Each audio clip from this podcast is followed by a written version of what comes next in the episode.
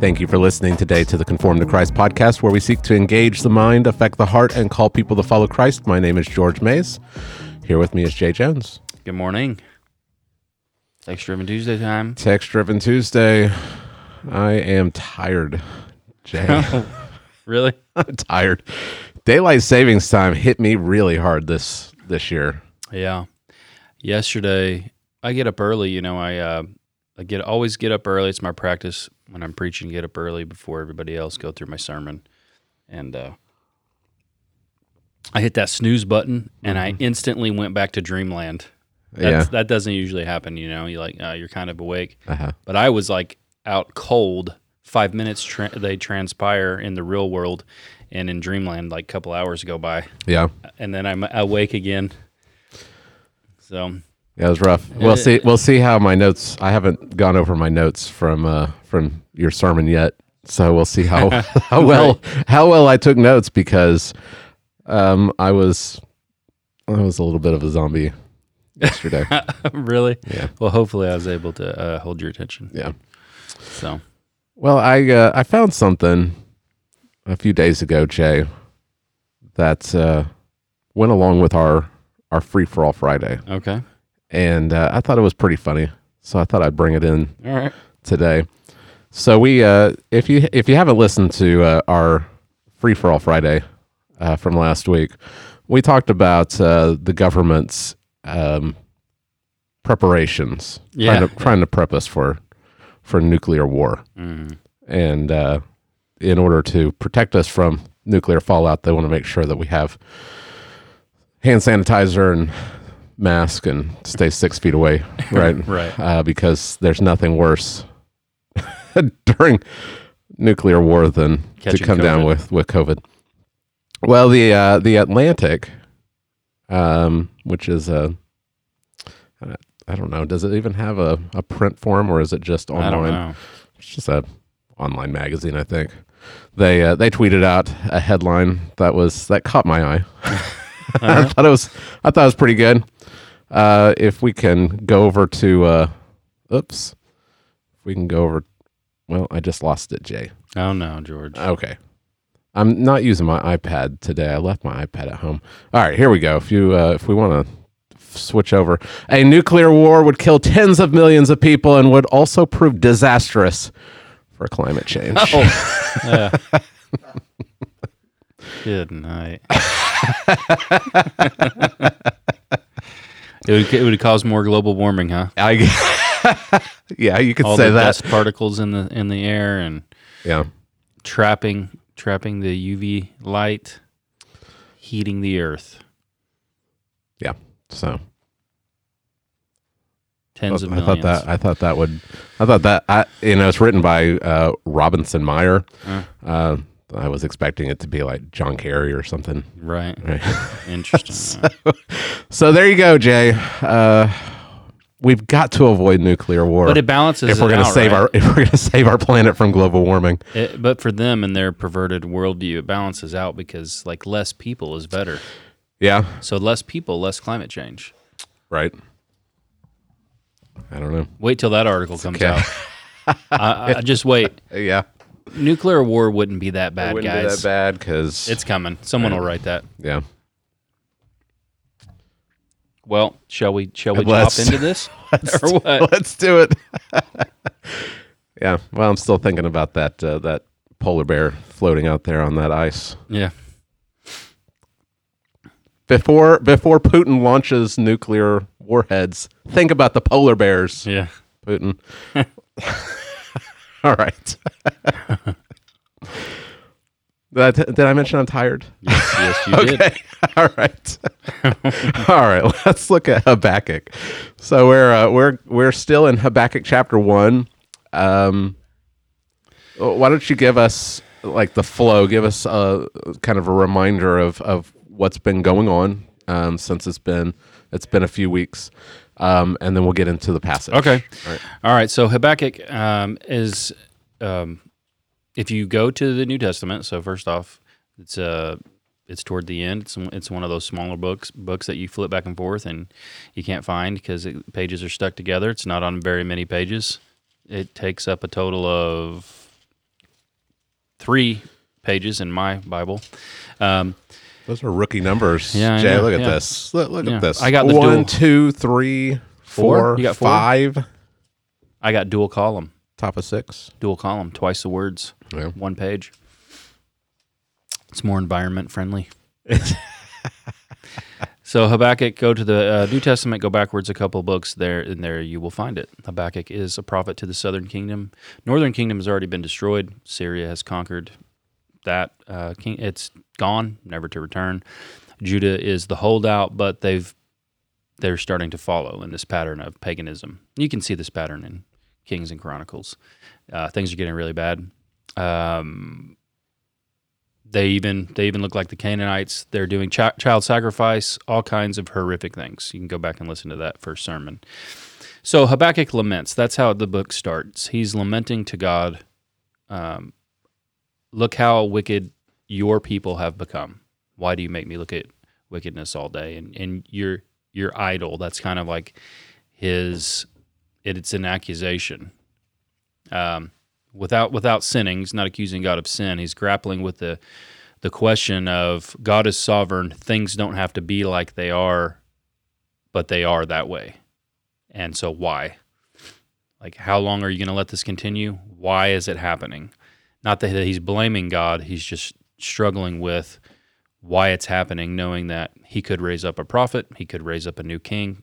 It's not happening. He's lamenting the evil uh, of Judah. God responds. So in verse 5, God responds and he says, I'm not idle. I'm at work. Look what I'm doing. I'm raising up the Babylonians, the Chaldeans. The term is Chaldeans, synonymous with Babylonians. Raising up the Chaldeans, and they're going to judge. They're, they're God's instrument. They're like a divinely inspired, empowered human army. They're unstoppable. They march through the earth and conquer everything. And they're appointed for the task of judging Judah for their sin. So God will stop the sin and the evil in the land, but he does so by sending judgment. And this he promised to do in Deuteronomy. Uh, Moses warned them that this would happen. God keeps his promises. But this news is it's devastating, obviously. It's almo- it's unbelievable. Like the people God would really do this. They don't think they don't think that he will act in this way. And so Habakkuk then he starts to um, respond to God. So Habakkuk's second kind of statements are here in 12. That's where we are, verse 12. Now he he uh, he laments again or complains again, but it's important that we see it in the context of how he does this because he's grappling with this again. Okay, um, they're wicked, but the Babylonians seem to be way worse. And so, in the midst of Habakkuk's second complaint to God, we really kind of see what uh, it looks like to express faith in God when you get really bad news. By really bad news, I mean like earth shattering, like your world's never going to be the same again. Like, obviously, Babylonians are coming, they're going to conquer and destroy you.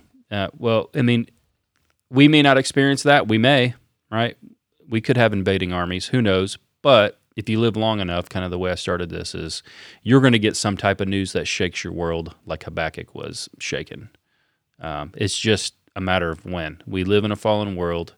You know, when you're young, you don't think bad things will ever happen, like because you never experience them. Like people usually, your friends aren't dying.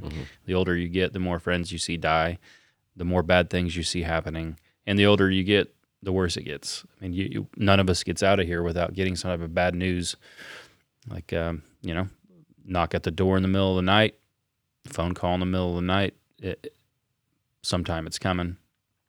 Bad diagnosis of health. Um, so, what do you do when your whole world is turned upside down by bad by bad news? And Habakkuk kind of he demonstrates, I think, what uh, faith looks like. Um, and what he does here is there kind of three expressions of his faith in God that I think can help us that we should adopt. And they're better they're better adopted beforehand. Like you want to put that in your tool bag Right. before something happens, not during. Right. Um, and that's what he. It just it gets at the sufficiency of Scripture. That's that's kind of how I when I was having people flip to their Bibles. It's like, hey, open your Bibles, flip, and that's what I was reminded of this week. That um, the Bible literally speaks to every situation a human could encounter, hmm and sufficiently. Right. So Yeah, I thought that was good because I th- I think that a lot of people they um they affirm that the Bible is inerrant, but they have a problem with sufficiency. hmm That yes, it it doesn't have any errors in it, but it doesn't speak to it doesn't speak to this area in my life. yeah, and so I, I appreciated you um, doing that. That's that's something that comes up um, in uh, biblical counseling.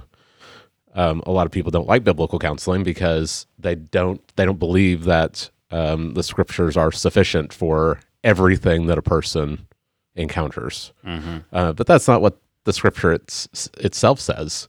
Um, Peter in, in 2 Peter 1, he says that, that God has given us everything for life and godliness. hmm Um, and, and so that, that's the sufficiency of scripture. So let's, uh, let's have you read uh, this section. We're, we're going into, there's a little bit of a, a weird chapter division. yeah. Um, who knows? Who knows? who knows why? I mean, it's he's still talking, and and I don't know. All right, so let's uh, let's hu- but people put them in way after the fact. right, These chapter uh divisions. right, I, I mean, I would think the most natural one would be when God starts talking again. uh huh. But okay, Yeah, that's weird. so I'll read through two one. okay, all right. Well, let's have you read it. All right, let's switch over to that um, iPad then. Okay, here we go. Are you not from everlasting, O Lord my God, my Holy One? We shall not die. O Lord, you have ordained them as a judgment, and you, O rock, have established them for reproof. You who are of purer eyes than to see evil, and cannot look at wrong, why do you idly look at traitors and remain silent when the wicked swallows up the man more righteous than he? You make mankind, like the fish of the sea, like crawling things that have no ruler. He brings the, all of them up with a hook. He drags them out with his net. He gathers them in his dragnet, so he rejoices and is glad. Therefore he sacrifices to his net and makes offerings to his dragnet, for by them he lives in luxury, and his food is rich. Is he then to keep on emptying his net and mercilessly, mercilessly killing nations forever? I will take my stand at my watchpost and station myself on the tower, and look out to see what he will say to me, and what I will answer concerning my complaint. Just reading it again. That is such a weird Right. chapter division. I don't know why.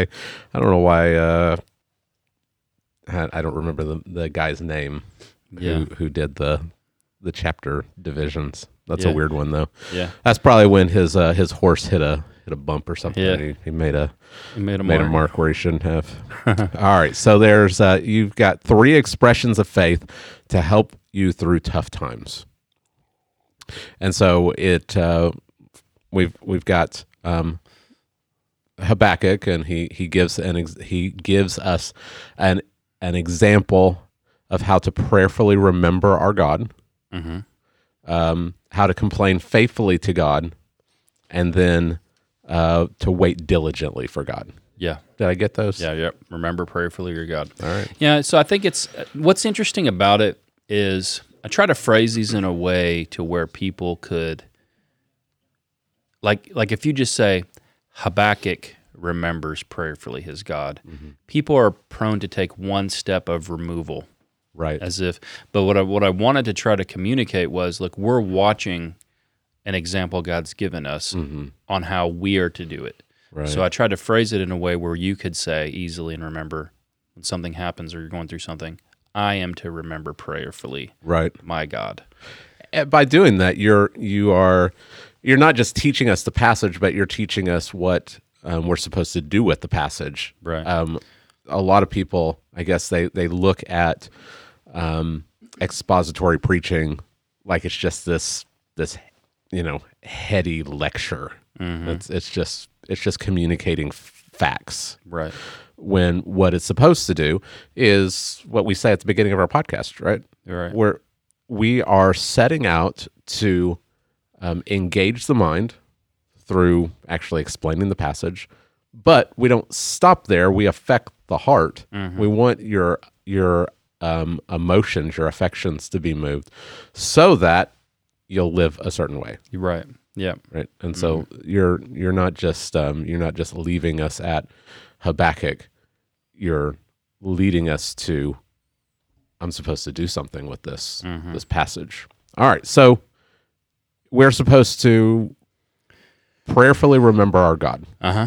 All right, so what? Walk us through. It's just one verse that you've got uh, for this.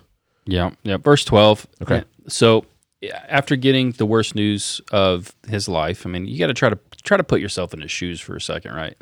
It'd be like God telling you um, the United States is about to be destroyed. Like every city is going to be in rubble. It's going to be a wasteland. Think about it like a nuclear total destruction, and that's what ha- that's what would happen to them. But And, without cli- and and climate change. Right, right. Yeah, and that's uh, that's what would happen to his people. God has promised that it will happen, and think so. Just think about how that news would hit you. Mm-hmm. he could do a lot of things. A lot of people may run and tell their friends. Like first off, I, you won't believe what's going to happen. Like I, I don't even know how to make sense of this. Help me make sense of it. Uh, he doesn't hop uh, like hop on some group chat, right? Ju- Judean group chat, which I guess would be the city gates, right back then, and start talking. How, how do we make sense of this? Like, what's going to happen? How do we prepare? Like the first thing he does is he just clings to God, and that's uh, nobody really knows a lot about Habakkuk, and his name means something like clings or embraces, and you can almost get the picture of someone who's just gra- a grappler, like you can get the picture that Habakkuk is now just holding on to God's feet, or his he's got his arms wrapped around his legs because he doesn't know what else to do. So he goes immediately to God in prayer. So he's praying to God. But what's interesting is he's praying to God the truths about God. He's praying theology. Yeah.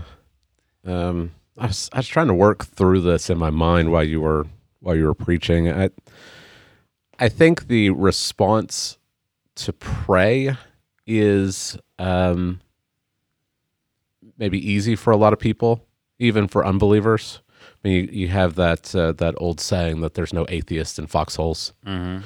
Uh, that when bad things happen, people almost reflectively um, reach out to God. Mm, Right. Like an instinct. Right. Um, but it's that second it's that second aspect of this that I, I don't think people do a good job with. Right. That they are um, theologically informed Right. in their prayers. Yeah, and I was th- as, as I was thinking about that, the- like theology is not just a hobby. Right. I think unfortunately for some people it is a hobby. hmm They've got you know gazillions of books they've read. They have tons of knowledge about who God is, Yeah. but that doesn't mean it's practical. Like, Right. Like if if it's just a, an intellectual endeavor, and I compared it to people who know everything about the Star Wars universe. I mean, you got you got people that are fans Right. they're fans of theology. They're they're fans of Star Wars theology. Uh-huh. They know that like every every tale of the Sith and all these hidden things you could never dream of. Yeah. And that type of knowledge about God and theology is not going to help you. Um, you can also have wrong theology, hmm lack of theology or wrong theology, and suffering's happening. That's going to that's going to break you. It's going to destroy you. Right. Yeah. I mean, the kind of prayer that Habakkuk is praying here is not going to be found um, at Joel Osteen's church because the theology is not there. Right. Right. If if your theology is that God just wants to bless you and and always you know um, show you favor, and that means that you're going to have good things come into your life, and it's you know your best life now. And then when something bad happens, your theology is is so bad that you have there's no way that you're going to be able to deal with it. Right. Right. Yeah. All right. So he he talks about theology. So what what kind of theology are we uh, So he are re- we seeing here? he rehearses well he's praying to god. God doesn't need to know who he is. He knows who he is right? So why pray theologically? It's because habakkuk is reminding himself. Like he's trying to his whole world is shaken right? Pretend there's an earthquake happening and there's just sand everywhere and he's sinking in the sand. He's trying he needs like a bedrock a foundation that's not going to move. He can reestablish him, himself on and get his bearings. Okay. And that's god's character and nature and that's what he prays Okay. so he's not doing it for God's sake; he's doing it for his own sake. But it's a great example, and so he they're kind of there are four uh, components of, I guess, of who God is in His nature that really kind of stand out. In verse twelve, the first one is that God is eternal. And the word eternal, it means just an indeterminate amount of time into the past or into the future. We can say eternal, but we may would just say forever. Are you not from forever? Like you're boundless. That you are not contained within time and space. That's what he's getting at. Time and space. Um, time is just uh, matter and motion. God's not bound by space time. We call it space time. God's not bound by space time. He's existed from forever. Okay, so let's let's put ourselves in Habakkuk's shoes. Um, uh, God just told him that the Babylonians are coming. They're going to um, destroy the city. How is God's eternality a comfort? How how does that help him? um, because when you when you put together for in like the Hebrew mind, the they profess this belief about their God. Um, the truth of who God is is that He didn't come into being in time, like He's not bound by circumstances in the world. That's kind of the idea, and and God uses it to encourage His people throughout the Bible. There were a lot. I mean, I I had to axe like a gazillion Bible verses. Yeah. So just a couple of them and the ways that God's eternality is a comfort. Isaiah 40, 28 through 29, uh, God says to his people through the prophet, Have you not known? Have you not heard? The Lord is an everlasting God, the creator of the ends of the earth. And that kind of gets at it, right? God created this place. He does not faint or grow weary, and his understanding is unsearchable. And he gives power to the faint, and to him who has no might, he increases strength. So when things in your life are going terrible, we're able to remember God's eternal. He's a creator. He's not surprised by circumstances. He's ordained the end from the beginning, and he's able to give power to the faint.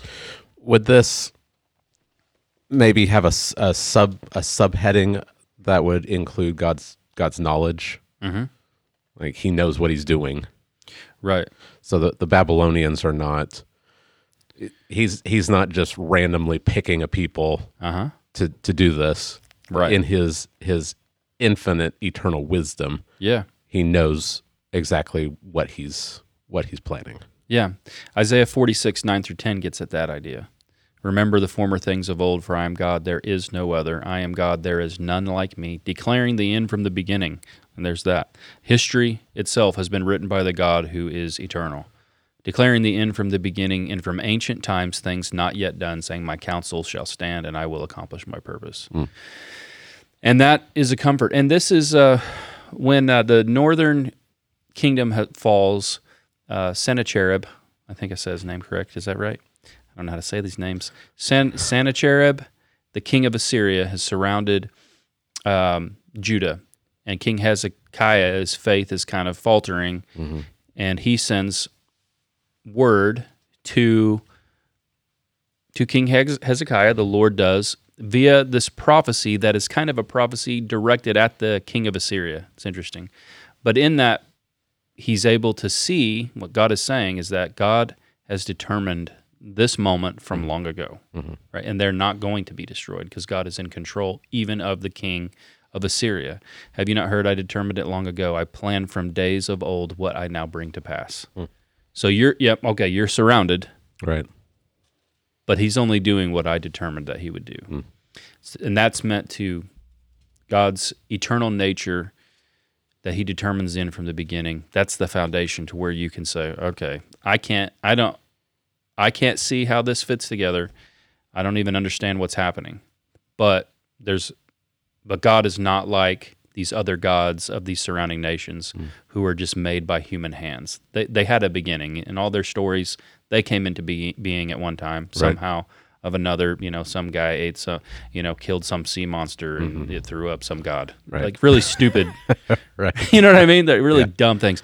God never had a beginning. Hmm. The one true God. And the the Hebrew concept of of everlasting has also the connotation of unchanging, doesn't it? Right. The Yeah. the fact that God, he's not only eternal, but he's eternally the same. Uh huh. Yeah. Yeah. And that I held on to that to bring it out in the faithfulness part of God. Um, that's the third thing that he that we observe. Okay. The second though is that he's holy. Okay. So he's he calls him, "O Lord, my God, my Holy One," Mhm.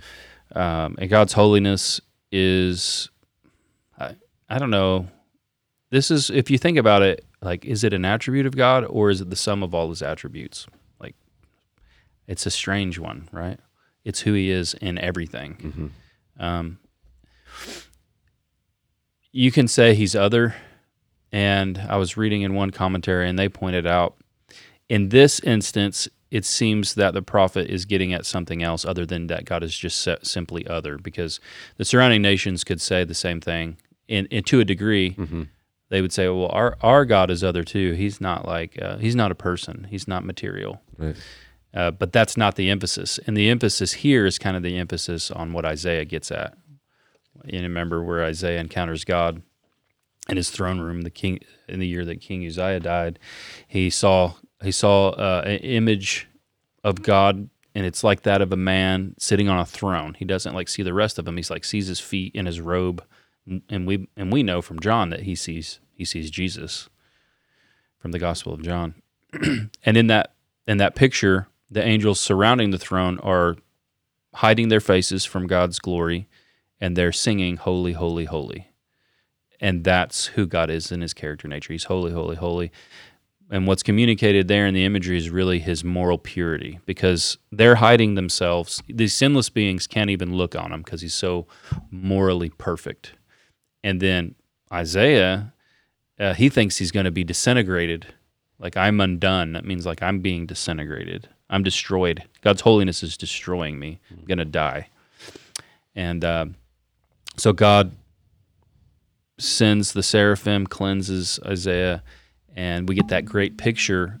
The component of God's separateness is that He is absolutely morally perfect. Mhm. And Habakkuk seems to be communicating the same idea, and that's what brings up the tension, as we'll look at later on, because he says, "You who are of purer eyes than to see evil." Um, and so he he is recounting that God is holy, and while that is important, and why that is a foundation, I think, is because even though Habakkuk cannot see it, right, or understand what's happening, he's appealing to God's character, and that he knows that a holy God will always do what's right. I think that's the idea. Yeah. Um, you may not at the time when you're going through bad things, like you may not get to see it. You might think everything is wrong. Like this shouldn't have happened. I don't see any possible justification for this because our our we have this small little window of perception Right. uh, of reality. God sees the whole picture. All our lives are interconnected. Things are happening to us that will influence our children and conform them and make them who they are. Uh, we have no clue. But but the one thing you can bank on is that God will never do something that's wrong. Right. He can't do it. He can't do a wrong thing because he can't he can't deny himself. He can't violate his own nature. Mhm. We don't like it's it's strange to think about God not being able to do things, but it's clear that he can't. He, he Right. can't lie. Mm-hmm. He can't sin. He can never do an unjust thing, Right. um, and that's because he's holy. Right. And I think that's the that's that grounding aspect of it. Yeah, and uh, that that that is the tension. We've we've talked about that um, in uh, the first the first sermon. Is that he's good, Right. um, and a lot of people they'll say, "Well, God is is good, but He's not able to keep all these bad things from happening. Mm-hmm. He's still good." So that they try to excuse Right. the bad things that happen by taking away some of God's sovereignty. Right. But we have um, Habakkuk already um, assuming that God can do God can. all things and and that uh, he could do otherwise. right. Um, he he could he could He could do something. do something else, right? Because Right. he's sovereign, Uh-huh. and so we have to hold those two together. That he's sovereign, um, but he's also good. Mhm. And so everything that happens to us, even the the most horrific things, come from a sovereign God who is also doing good. Mm-hmm. Right. right? And we And have to a- hold, we have to hold those two those two ideas together, It's a difficult thing to to to see, Mm-hmm. especially in the moments that everything's happening. right? You know, jo- That's Joseph. that's that's why that's why we have to have this this understanding Yes. before it happens because Right. in the moment we're not going to look around and say, "Oh, this is this is from a good God." right. right? And Yeah. sometimes things seem like they're out of control. That's why we already have to have this understanding uh, that God is sovereign, that God is good, It makes you wonder when like Joseph got the full pic. When did he get the picture? right? Because he went through many years of suffering and pain, Yeah, uh, evil that was done to him, and uh, I have to believe as a human, he did not have the perspective that he had when he forgave his brothers. yeah, until later. Mm. Like he he he looks back and he sees what I'm the most powerful man in the world, Yeah. uh, other than Pharaoh. He's Uh-huh. running the world for Pharaoh, Right. and God's given me this wisdom, and God has empowered me to save the known world hmm and my brothers. And God and God's like he sees it after the fact, Right. but while he's going through it, like that's difficult. right, And that's always the same case for us. And that's why beforehand you need the foundation. So at least the one thing you can hang on to, and I think he's hanging on to, right? If if there if if he's about to sink under the waves of the ocean, like he's got a life raft, and the life raft is God always does what is right because He is holy. right. Yeah, um, this is why theology matters. Mhm. This is why this is why we encourage people to read theology, to to think about theology. It's not something that's just for um, you know scholars. Mm-hmm. Um, I, I can't tell you how many times people I've I've had people scoff at the idea that we need to understand doctrine. Mhm. It it's for these practical times. It's so you can pull it out of your out of your uh, your tool chest when you need it the most, Right. right? So God is God is eternal. He's holy. The third one is God is personal. Okay. And the way that Habakkuk is referring to God is my God, hmm my holy one. Yeah. Eh, you know, it's this isn't just throw some throwaway words. God's not yeah an idea to Habakkuk. He's not. He- He's not even just the covenant God of Israel to Habakkuk. yeah He's he's personal to him. He's his personal God that he knows him personally. And I think one thing that we should pick up on out of this component that needs to correct a lot of our thinking about God is that God is a person.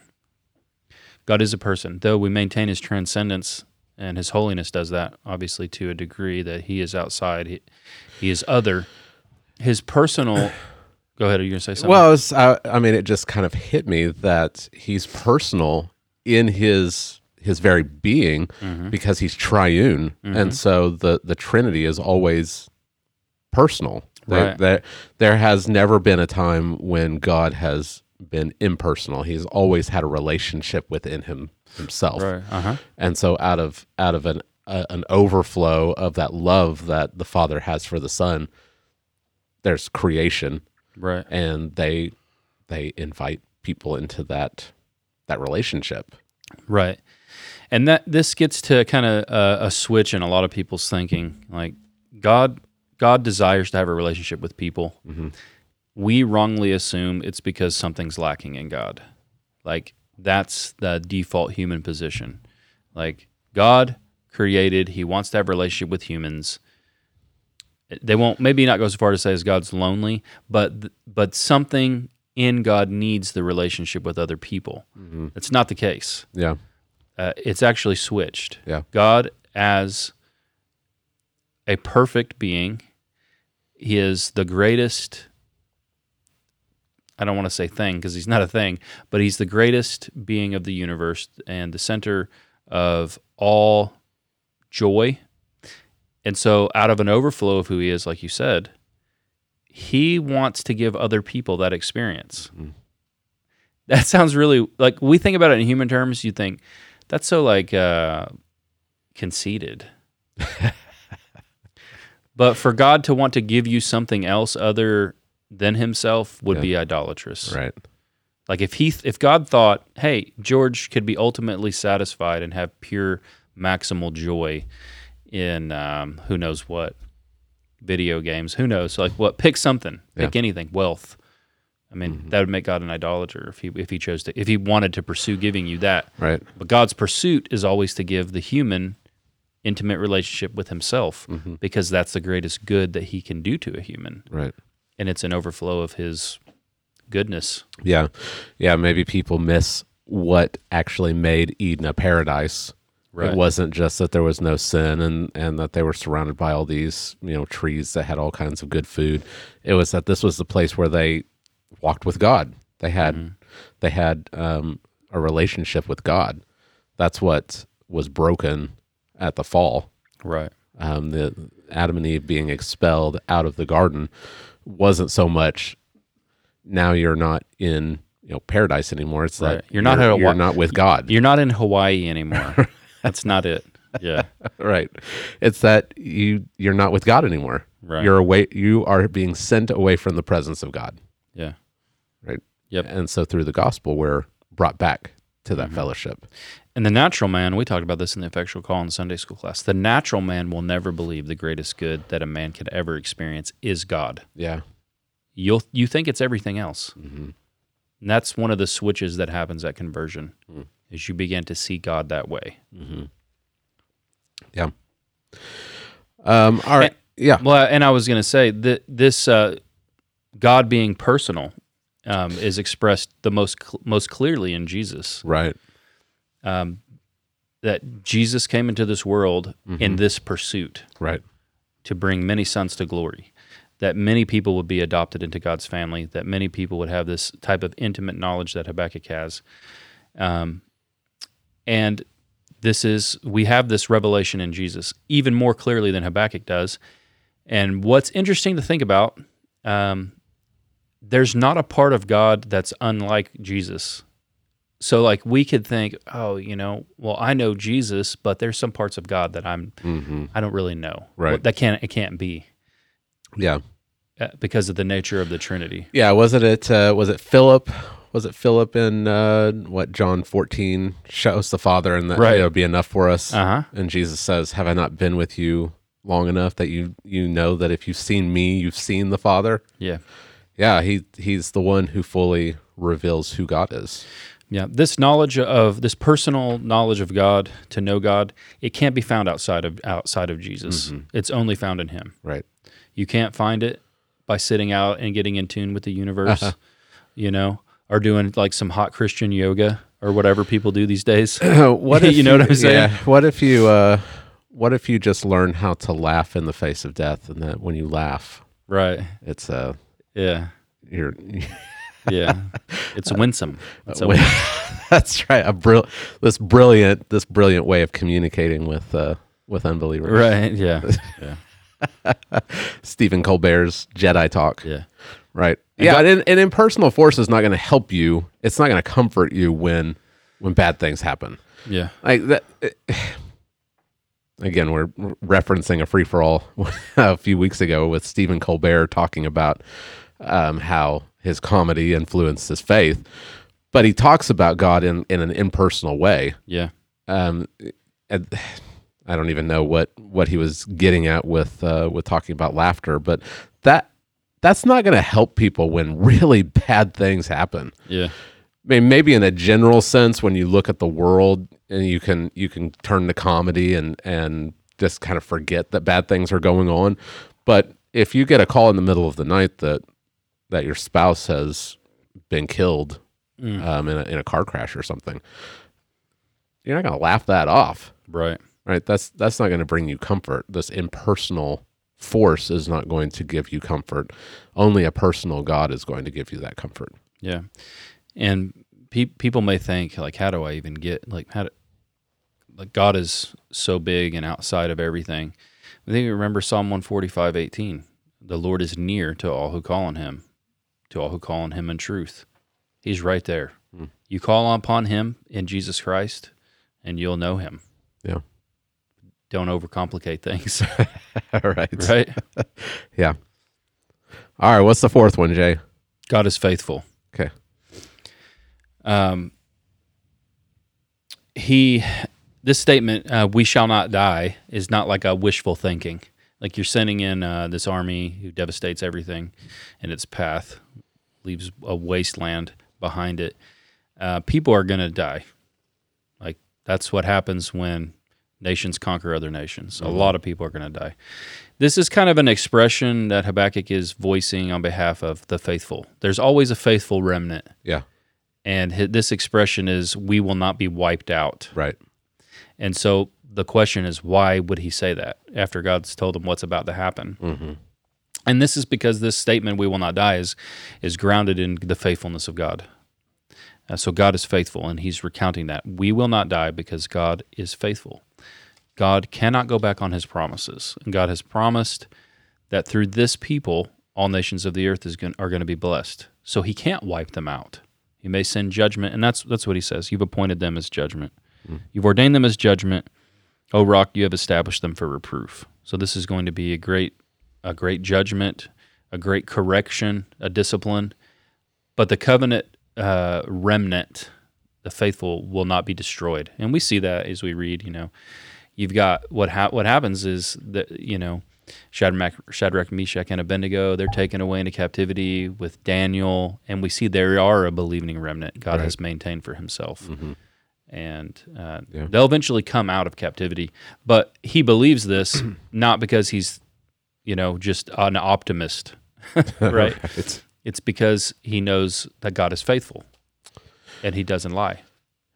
yeah. He stays true to his promises. Yeah, and it um seems like he is drawing upon the Song of Moses in Deuteronomy 32. Mhm. I mean, he he says, "You, O rock, have Yes. established them for a reproof." You go back to, to Deuteronomy 32, and, and that's what God is called. He's rock. called their rock. Uh huh. And then it, it God just lays out the program Yeah. for Israel's history that he's bringing them into the promised land. They're going to rebel. He's going to send people to um, to judge them, but then he's going to judge that wicked nation and bring his people back. Yep. Um, and so it seems like just in that that just short line um, at the end of, of verse twelve that he's he's remembering He. Deuteronomy thirty two. That's that's what the Song of Moses was supposed to do. It was supposed to be a witness um, to Israel when they when they uh, sinned. That this is what God is going to do. He's he's already announced it um, hundreds of years in the past, Uh huh. and now it, it seems like Habakkuk, as as kind of the representative of the believing remnant, is is clinging to Deuteronomy thirty two. Yep. Yep. Deuteronomy 32 4. The rock, his work is perfect, for all his ways are justice. God of faithfulness and without iniquity, just and upright is he. And so, and the, the term rock is not used a lot, but it is. And so that's a cue that he's getting back to God's faithful to his covenant promises. Yeah, And the foundation of God's covenant promises, and I think the word rock communicates that he is God's character and nature is the foundation of this covenant promise. Mm-hmm. It's not Israel because they're unfaithful. right. They've, in fact, I don't even know if they've ever been faithful for more than a few years. Yeah, you know, right. like David goes away and it goes downhill real quick. Yeah, Um, and then they have little sporadic moments. But if the covenant is foundation is the people, then we never make it to Jesus ever. yeah. Um, Malachi three six. I, the Lord, do not change. Therefore, you, O children of Jacob, are not consumed. Mm-hmm. So they change. Right. they, they move from from um, you know obedience to, to unfaithfulness, but God doesn't change, and so he'll he'll always keep his mm-hmm. covenant promises. Yeah. Yeah. Yeah. That you got it. Okay. We could say a lot more, but we probably ought to move on. Okay. All right. Well, uh, the first uh, the first expression of faith to help us is to prayerfully remember God. Yes. All right. Uh, the second is to complain faithfully to God. Right. And uh, when we hear that word complain, Yeah. that's going to cause some problems. Right. Yeah. Yeah. And we've talked about this. Uh huh. We talked about it a little bit uh, a couple a couple weeks ago. But Yeah. yeah. We the problem is I should have pulled this verse out. I, you may know which one it is, but the problem that humans have is we always think God is like us. Mm-hmm. Israel thought God was like them. That's a problem. Right. We and the, and we don't like complainers. Mhm. They get on our nerves. Everybody's got the friend or somebody in their circles that complains all the time. Nobody likes complainers, and then we think, "My God doesn't like complainers either." And then we talked about it. We we may we may get to come to that conclusion based off of how uh, what happens uh, to uh, to the people of Israel after they come out of slavery, after God rescues them, because they Yeah. complain all the time. Yeah. They just grumble and complain. Well, I I was wondering if um, I I don't know if it's two different words, but it seems like um, in numbers they are said to be grumbling, Uh huh. and over here it's the word is complaining. Uh huh. So I don't know if there's two different Hebrew words that that um, express two different ideas, but it seems like there's this there's this um, this contrast between grumbling Mm-hmm. and you know quote unquote complaining. Yeah. It, it- but in our in our vernacular, they both are encapsulated Right. in our minds into Uh-huh. one thing. Right. Yeah, and so the trying to to separate what's happening there, Mhm. and what's happening in the wilderness generation is their complaining, their grumbling is done out of faithlessness. Yeah. They don't believe God. Mm-hmm. Like they think God God's brought us out here to die. Right. We were better off being slaves. We had food. We had water. Right. Like what? Like. We just saw these miraculous miracles, but you know what? Uh, we don't know if we trust this God Right. you know Yeah. so they and they just they can never get it Yeah. even after all the god's faithfulness they won't go into the land they're like there's giants in there we're not going in Mm-hmm. there you brought us out here to let us die out there Yeah.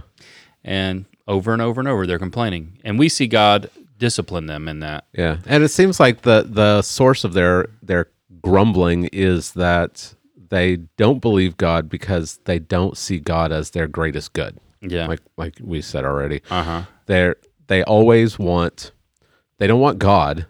They want the stuff that God gives to them. right They want the food, they want the water, they want the the comfort, they want the peace. Um, they want to uh, engage in whatever uh, pleasures uh, their their heart is set on, and so they don't they don't want God. Mhm. So they grumble about God's not giving us all of this stuff. right But what we see with Habakkuk, and and I I know what we'll see at the end of the book, is that Habakkuk's complaints are are towards God because that's that's who he wants. He wants God. Uh-huh. Yeah. Yeah. So he's complaining faithfully. Hmm. The first step was to base all of this in God's character and nature, which does bring up the tension, Right. right? He's remembering who God is. And that brings up the complaint that we find in uh, 13 through 17. And it's really easy to kind of see what it is. 13 through 17 is about the Babylonians again. But th- the issue is okay, God, you are of purer eyes that, than to look upon evil. How can you use this nation, who is more evil than Judah, to destroy Judah? The wicked will swallow up those more righteous than than he. Is not saying that Judah is righteous because he's already told you they're they're not. He's saying like, look, if we do a comparison on the wickedness evil scale, yeah, Judah is wicked and evil, but the Babylonians are way more. right. So you're going to let these people that are more evil swallow up those that are more righteous than they are. Is Habakkuk also seeing that God is not? He's not saying, "Well, the the uh, the remnant's going to escape Right. this." Is there maybe a sense in which he knows that that people like Daniel and Shadrach Are gonna Meshach, and suffer? Are going to suffer and go through it also? Right. That he's not going to he's not going to just remove them. They're going to have to go through it also. Yeah. Uh, I think I think probably. I mean, we don't we don't know what had happened to Habakkuk, but Right. um, We know what happens to Jeremiah, and and he's, Right, he's yeah. prophesying around the same time as Uh-huh. Jeremiah, right? We know Yeah. Jeremiah. He he lives to see it. He he sees it, and he's actually carried away to Egypt by Uh-huh. unbelieving Israelites. right. Yeah. So the the righteous suffer Mhm. along with the unrighteous in the judgment. Though that though the, they won't be wiped out, Mhm. he's already said that. But yeah, so he's grappling with the whole this whole idea. Mhm. is how, and people do too. I mean, you look at the world and you say, maybe to not to this degree, you say, how come I live this way and other people who are live contrary to God, they, their life seems better than mine in this world. Right. That's a tension that's always there. Yeah. So, and that's the complaint. It's a legit. It's a legitimate complaint because he stopped short of accusing God of sin or saying God is unjust. He He's just saying, look, this is who you are. This is what's happening. I can't reconcile the two. Yeah. But voicing the complaint is an act of faithfulness. Right. What would it be better to do? Not say anything? Like go complain to somebody else? Uh-huh. Like he takes it directly to God. Right. And I think that gives us leeway to understand that not all complaining to God is sin.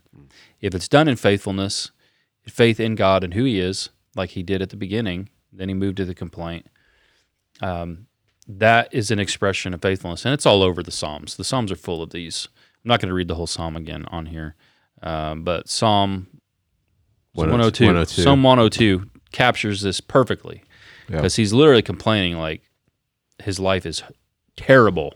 like you read it, he, the way he describes himself, very expressive. But then he moves immediately into the greatness of God. Like Right. that's his hope. Yeah.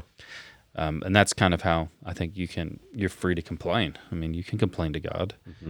Um, it'll keep you from the two things that I think that that it keeps you from doing is it keeps you from falling into utter hopelessness. Like if you can't complain to God about real issues and problems you have in this world, you're prone to falling into just utter hopelessness, or you'll become like Job's wife. you'll become an apostate who's willing to to curse God, Uh huh. curse God and die. That's Right. her advice to Right. Job Yeah. and we don't want to end up there either. Right. And so people follow that pattern. You see it in the world today. Mm-hmm. Either fall under utter hopelessness, their theology isn't there to even help them, um, or they just curse God and blaspheme God and apostatize. Apostatize. Th- This may be um, a big a big reason for all the uh, the deconstruction stories that we're we're seeing is because they don't have the theology, so they're not they're not they're not praying theology, but they're also they aren't bringing their complaints to God. They're complaining about being hurt by the church or or whatever their reason their reason is, and they're they're leaving Right. right? Instead of instead of doing what what Habakkuk is showing us. Uh huh. Yeah. Yeah. So that's it. That's the second. That's the second expression of faith is to is to complain faithfully. Okay. Uh, and then the last one is to wait diligently for God. Uh huh. Yeah, that's two one. Okay. And th- this one, he just gives the illustration of, um, like a soldier taking taking his post on a watchtower. He becomes a watchman. He's saying, "I've I've complained. Now I know you'll respond. I'm going to take up my post, and I'm going to wait diligently, looking out on the horizon." Like a soldier would wait to see if there's a coming army or, or good news. Good news can come too, but I'm not. I'm just going to wait there diligently and faithfully and patiently because I know you're going to respond. Mm. And I want to see what is your response to my complaint that Babylon is just swallowing up nations. We didn't describe them, but the illustration that Habakkuk uses is that of a fisherman. And he says, Babylon, look, they just take up all they want. Like like a fisherman catches fish, he catches catches them, he empties his net, he fills his net up again, and that's the imagery that he uses of the Babylonians. And, and the question is, will you let it go on forever? Verse 17.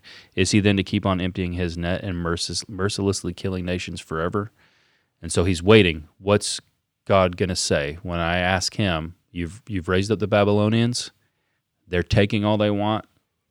Are you going to let them continue forever? hmm So now he waits for a response. Okay. We're probably not very good at this. Right. we might be we might be good with uh, with complaining, and maybe with uh, you know uh,